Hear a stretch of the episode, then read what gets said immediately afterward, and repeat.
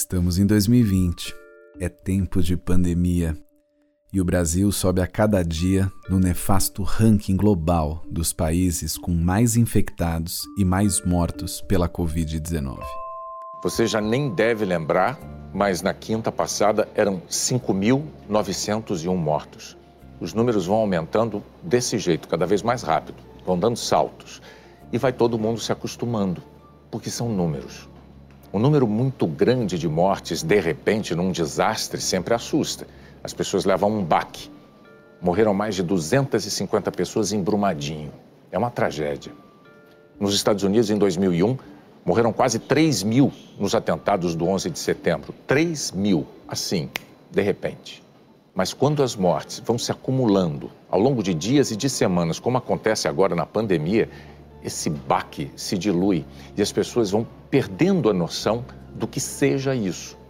Oito mil vidas acabaram. Eram vidas de pessoas, amadas por outras pessoas, pais, filhos, irmãos, amigos, conhecidos. Você conhece essa voz que a gente acabou de ouvir? É a do William Bonner, apresentador do Jornal Nacional da TV Globo. Praticamente uma instituição do país.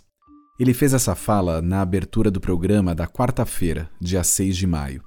Foi uma fala incomum para o telejornal que é sempre muito contido e seco. Foi praticamente um desabafo que vai justamente na linha do que a gente busca lembrar aqui nesse podcast. Por trás dos números dessa tragédia existem pessoas, amores, afetos. É fundamental ouvir essas histórias, dar valor à vida. Eu sou Américo Sampaio e este é o Antiviral, podcast da Purpose Brasil, produzido pela Trovão Mídia. Aqui, a gente dá voz a quem foi infectado pelo coronavírus e parte dessas histórias para provocar uma discussão sobre saúde pública. A cada episódio, eu converso com alguém via teleconferência. E desta vez, eu falei com duas pessoas ao mesmo tempo a Mariana, que tem 18 anos e é estudante do último ano do ensino médio, e também com a mãe dela, a Maria, que tem 52 anos e trabalha como auxiliar de limpeza numa empresa. As duas moram juntas em Guarulhos. Já aviso que essa não é uma história fácil, mas é uma história necessária. De duas mulheres, mãe e filha, que vivem na periferia que dependem da saúde pública e que viram de muito perto as falhas do sistema, e que foram tocadas diretamente pelo descaso nas declarações da maior autoridade pública do Brasil, o presidente da República Jair Bolsonaro. Nossa conversa aconteceu numa quarta-feira, à noite, dia 6 de maio. Mas a história que a Mariana e a Maria contam começou um pouco antes. Elas têm toda a cronologia na ponta da língua. Ouve só. Em uma quinta-feira, exatamente duas semanas, na, na, quinta-feira de duas semanas atrás, eu não me recordo o dia exato, é, o meu pai ele começou a apresentar febre, né, numa quinta-feira, e aí até então a nossa vida estava normal. Pela manhã, Mariana tinha ido com o pai na feira, e à tarde ele começou a ficar mal. Pedro, que é aposentado e tem 66 anos, tomou de pirona e a temperatura baixou. Aí, na sexta-feira, a febre voltou e, com mais remédio, foi controlada. Até que no sábado, dia 18, a febre voltou de novo. E aí ele começou a falar de algumas dores que ele estava sentindo. E aí a gente já ficou meio alerta, né? Tipo, pai, presta atenção aí no que o senhor está sentindo, vai no médico, porque isso não é normal, febre não é normal, é não que alguma infecção está acontecendo. E ele, teimoso, falou: vou tomar remédio em casa, tomou remédio em casa, a febre passou. Veio o domingo então e mais febre. Pedro, enfim, aceitou ir ao médico. A Maria, esposa dele, o acompanhou até uma UPA, a unidade de pronto atendimento. Um detalhe importante: Pedro era diabético e na triagem verificaram que ele estava com glicemia alta. A pressão também estava alta e ele foi para o raio-x. Mas as imagens mostraram que o pulmão estava normal. Pedro tomou soro para baixar a diabetes e voltou para casa sem nenhuma orientação médica especial. Na segunda-feira, a Maria estava de folga e os três, Maria, Pedro e a filha Mariana, ficaram em casa. Aparentemente tudo estava bem, mas então ela apareceu de novo, a febre, que voltou super forte. Pedro ficou então o resto do dia na cama, deitado. A gente mora numa casa muito pequena, né? Então a gente dorme no mesmo quarto. Era meu pai e minha mãe numa cama e eu na outra. E nessa noite percebeu que ele começou a ter alucinações, né?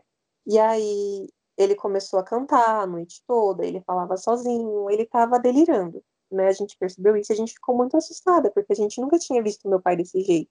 Na terça-feira, Maria voltou para o serviço e Mariana ficou com o pai em casa. Ela conta que ele continuava falando coisas sem nexo. A febre já estava um pouco mais baixa, controlada com antitérmicos.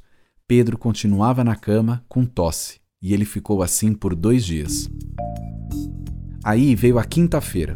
Completou-se uma semana desde a primeira febre do Pedro. Nesse momento, Maria insistiu que era preciso ir a um outro médico, porque a febre voltava toda hora e o marido dela não saía da cama. E aí nós fomos. Nós fomos em outro hospital. A gente foi no hospital municipal, no Hospital Pimenta do Bom Sucesso, que tem aqui em Guarulhos. Pedro foi para a segunda unidade de saúde pública no espaço de uma semana. Mariana foi com ele, de máscara. O atendimento demorou várias horas e disseram que a diabetes estava alta novamente. Deram soro de novo para baixar a glicemia. E desta vez tiraram sangue para fazer um exame. No fim da tarde, com os resultados do exame, a médica explicou que a febre era por causa da diabetes alta e das plaquetas baixas. Pedro voltou de novo para casa, de novo sem nenhuma orientação médica especial. Só que no dia seguinte, ele continuou deitado, sem força, como tinha sido durante a semana toda. Veio a noite e mais febre, e mais de pirona para conseguir dormir. Até que na madrugada, a Mariana viu que o pai se levantou para tomar banho. E aí eu olhei para a cara dele e falei: "Pai, o senhor tá cansado? Tá tudo bem?" E aí ele não me respondia, porque ele estava muito ofegante. Nessa hora, a Mariana conta que ela e a mãe chegaram a pensar: será que é coronavírus? Mas, como Pedro tinha ido ao médico duas vezes e nas duas vezes disseram que o desconforto era por causa da diabetes, estavam relativamente tranquilas. Não achavam de verdade que fosse Covid-19. Ainda assim, aquela visão dele cansado, ofegante, deixou as duas bem alertas, tanto que nem dormiram direito. Por volta de quatro horas da manhã, quando a minha mãe se levantou para ir trabalhar, é, a gente, ela chamou ele, né? Falou: E aí, Pedro, você está bem? E aí ele falou: Não, vamos pro médico. Era sábado de manhã. Em dez dias, era a terceira vez que ele ia para uma unidade de saúde. E era a primeira vez que ele mesmo quis ir por vontade própria.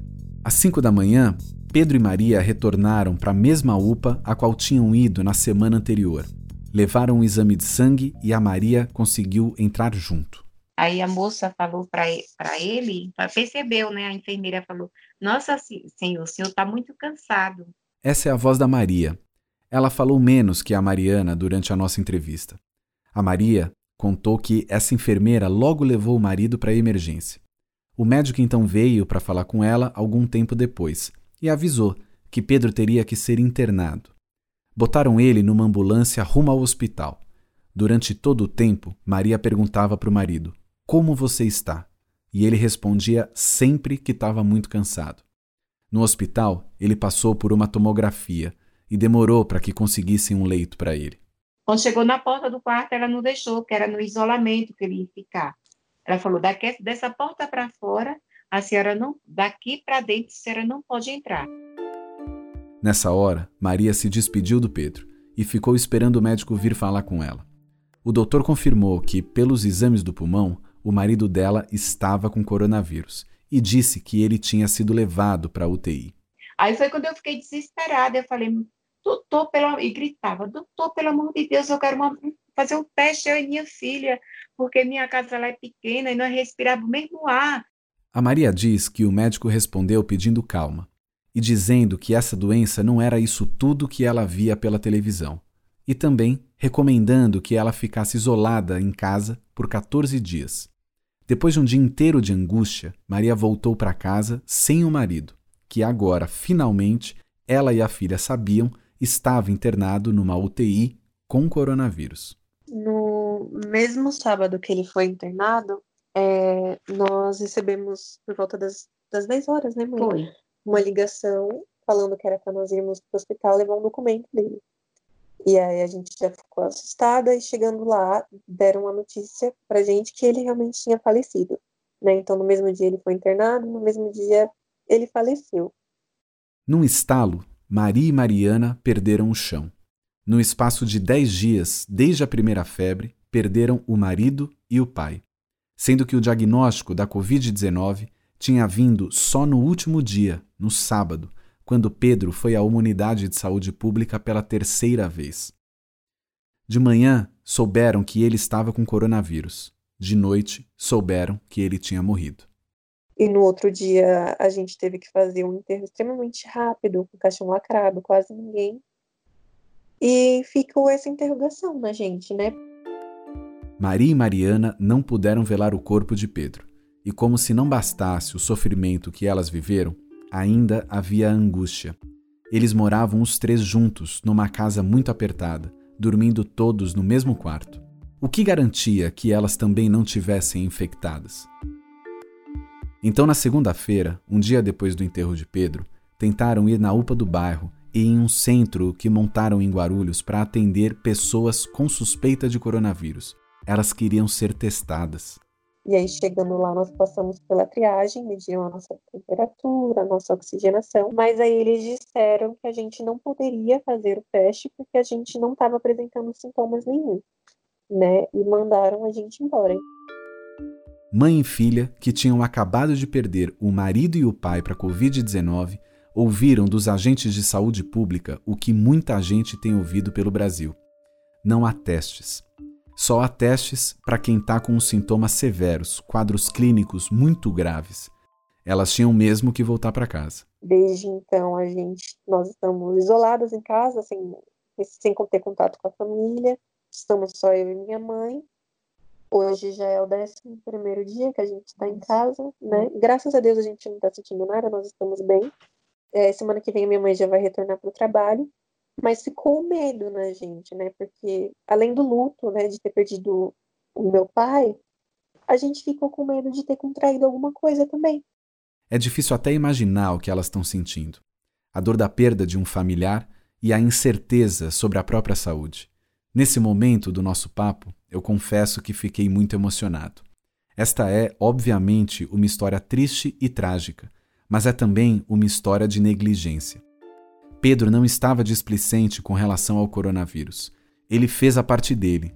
Estava se protegendo, lavava as mãos quando chegava em casa, saía na rua só para o necessário. Mas o serviço de saúde e o poder público não fizeram a parte deles. Me deu muita raiva ver como essa família buscou ajuda duas vezes e duas vezes foi mandada para casa de volta. E quando perceberam que o caso do Pedro era grave, foi tarde demais. Eu perguntei para elas qual era o sentimento diante dessa situação. Eu nunca vi o meu pai tão doente quando ele, quanto ele ficou aquela semana. E foi muito chocante para mim, porque eu me preocupava e eu me desesperava quando mandavam ele de volta para casa, porque eu sabia que ele não estava bem. Mas, enfim, o que, a gente, o que eu podia fazer, né? Mais do que a raiva, Mariana e Maria descreveram para mim a sensação de impotência, de espanto, de medo do que vem pela frente e até uma melancolia, uma resignação frente a algo tão trágico. A gente realmente não tem uma reação, sabe? Porque a gente ficou espantada com tudo. Com tudo. Porque além de perder o meu pai, que era a minha companhia, e enfim, a gente está lidando com medo né, de ter tido alguma coisa também e de acontecer a mesma coisa que aconteceu com ele, da gente necessitar de um hospital, por exemplo, e ser mandada para casa também. Agora, Maria e Mariana vão contando os dias, esperando que o tempo passe e os sintomas não apareçam. E pesa também uma angústia de saber que elas talvez possam ter a doença e ter passado para outros. Maria, por exemplo, trabalha numa empresa com 200 pessoas. Eu fiquei até com minha consciência pesando. Eu digo, já imagina se uma colega minha eu souber que está doente ou foi infectada e eu achar que foi eu que levei a doença, né? Mas graças a Deus não, nenhuma da minha, das minhas colegas estão tudo bem, não tiveram sintoma nenhum. Desde a morte do marido, embora não tenha recebido um atestado médico, Maria foi liberada do trabalho por 14 dias pela chefe e continuou recebendo o salário normalmente. Nada mais justo.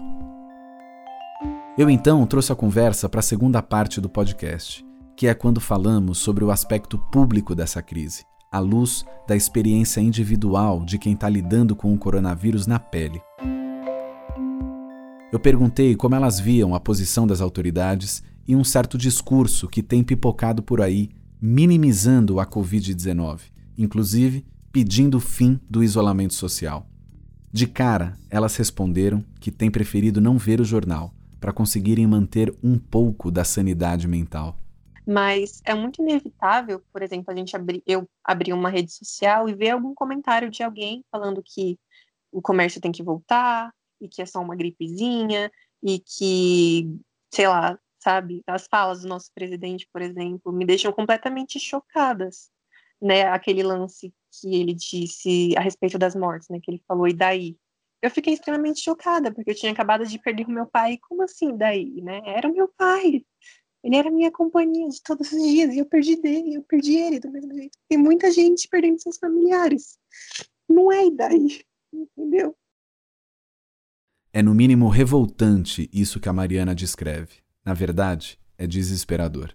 Eu não desejo para mais ninguém que eles tenham algum familiar sofrendo o que meu pai sofreu, passando o que ele passou em cima de uma cama. Porque eu olhava para o meu pai e eu falava: Meu Deus, eu nunca vi o meu pai tão ruim quanto ele está agora. E eu me desesperava. A Mariana e a Maria consideram que as pessoas não estão levando a sério essa doença. Doença que é muito grave, sim. Que mata, sim. Elas veem pessoas saindo na rua e se juntando para beber em Guarulhos. Coisa que, aliás, eu mesmo que vivo em Mariporã vizinho de Guarulhos, também vejo.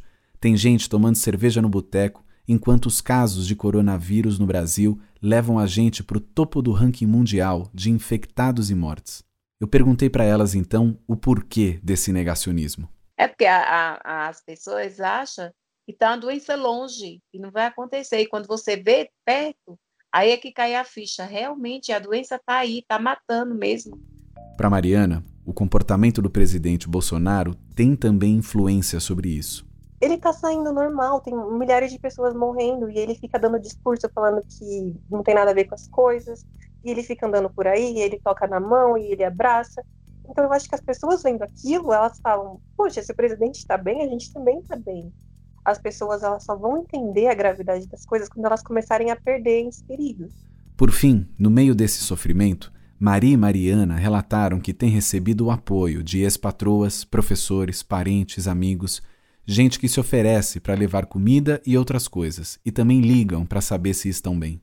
A gente se sente, sabe, bem em partes, né? Porque a gente sabe que por mais que a gente não esteja recebendo visitas, a gente não está sozinho nisso tudo, né? Já caminhando para o encerramento, eu fiz uma última pergunta para elas. Qual é o sonho delas nesse momento? o que mais querem que aconteça? Passe logo esses 14 dias. É, no momento. E passasse logo esses 14 dias, moça. No momento, a única coisa que a gente quer que passem esses 14 dias de isolamento. Não pra gente sair, coisa do tipo, porque agora a gente vai ficar em casa mais do que nunca. Mas a gente só quer que esses 14 dias passem, que a gente possa, né, ficar em paz, que a gente tá bem. Mas acima de tudo, eu acho que eu quero que essa pandemia logo passe para poder retomar o meu dia a dia, retomar os meus estudos, poder se formar, que era a coisa que meu pai mais queria no mundo. E, enfim, entrar numa faculdade, quem sabe. A gente, enfim, só quer que isso tudo passe logo. Né? Que esse pesadelo que a gente olha na televisão dos governantes falando que é só uma besteira e que, enfim, não é pode sair de casa e pode abrir o comércio, que isso passe também, né? Porque pra gente que sentiu na pele, isso é assustador, né? É isso. Depois dessa mensagem da Mariana, eu tenho muito pouco a acrescentar. A gente espera que o nosso relato possa ajudar de alguma maneira, né? Que apesar de, de todo o sofrimento que a gente tem carregando, né, do luto, de sentir a falta do meu pai, que possa ajudar outras pessoas, conscientizar, né?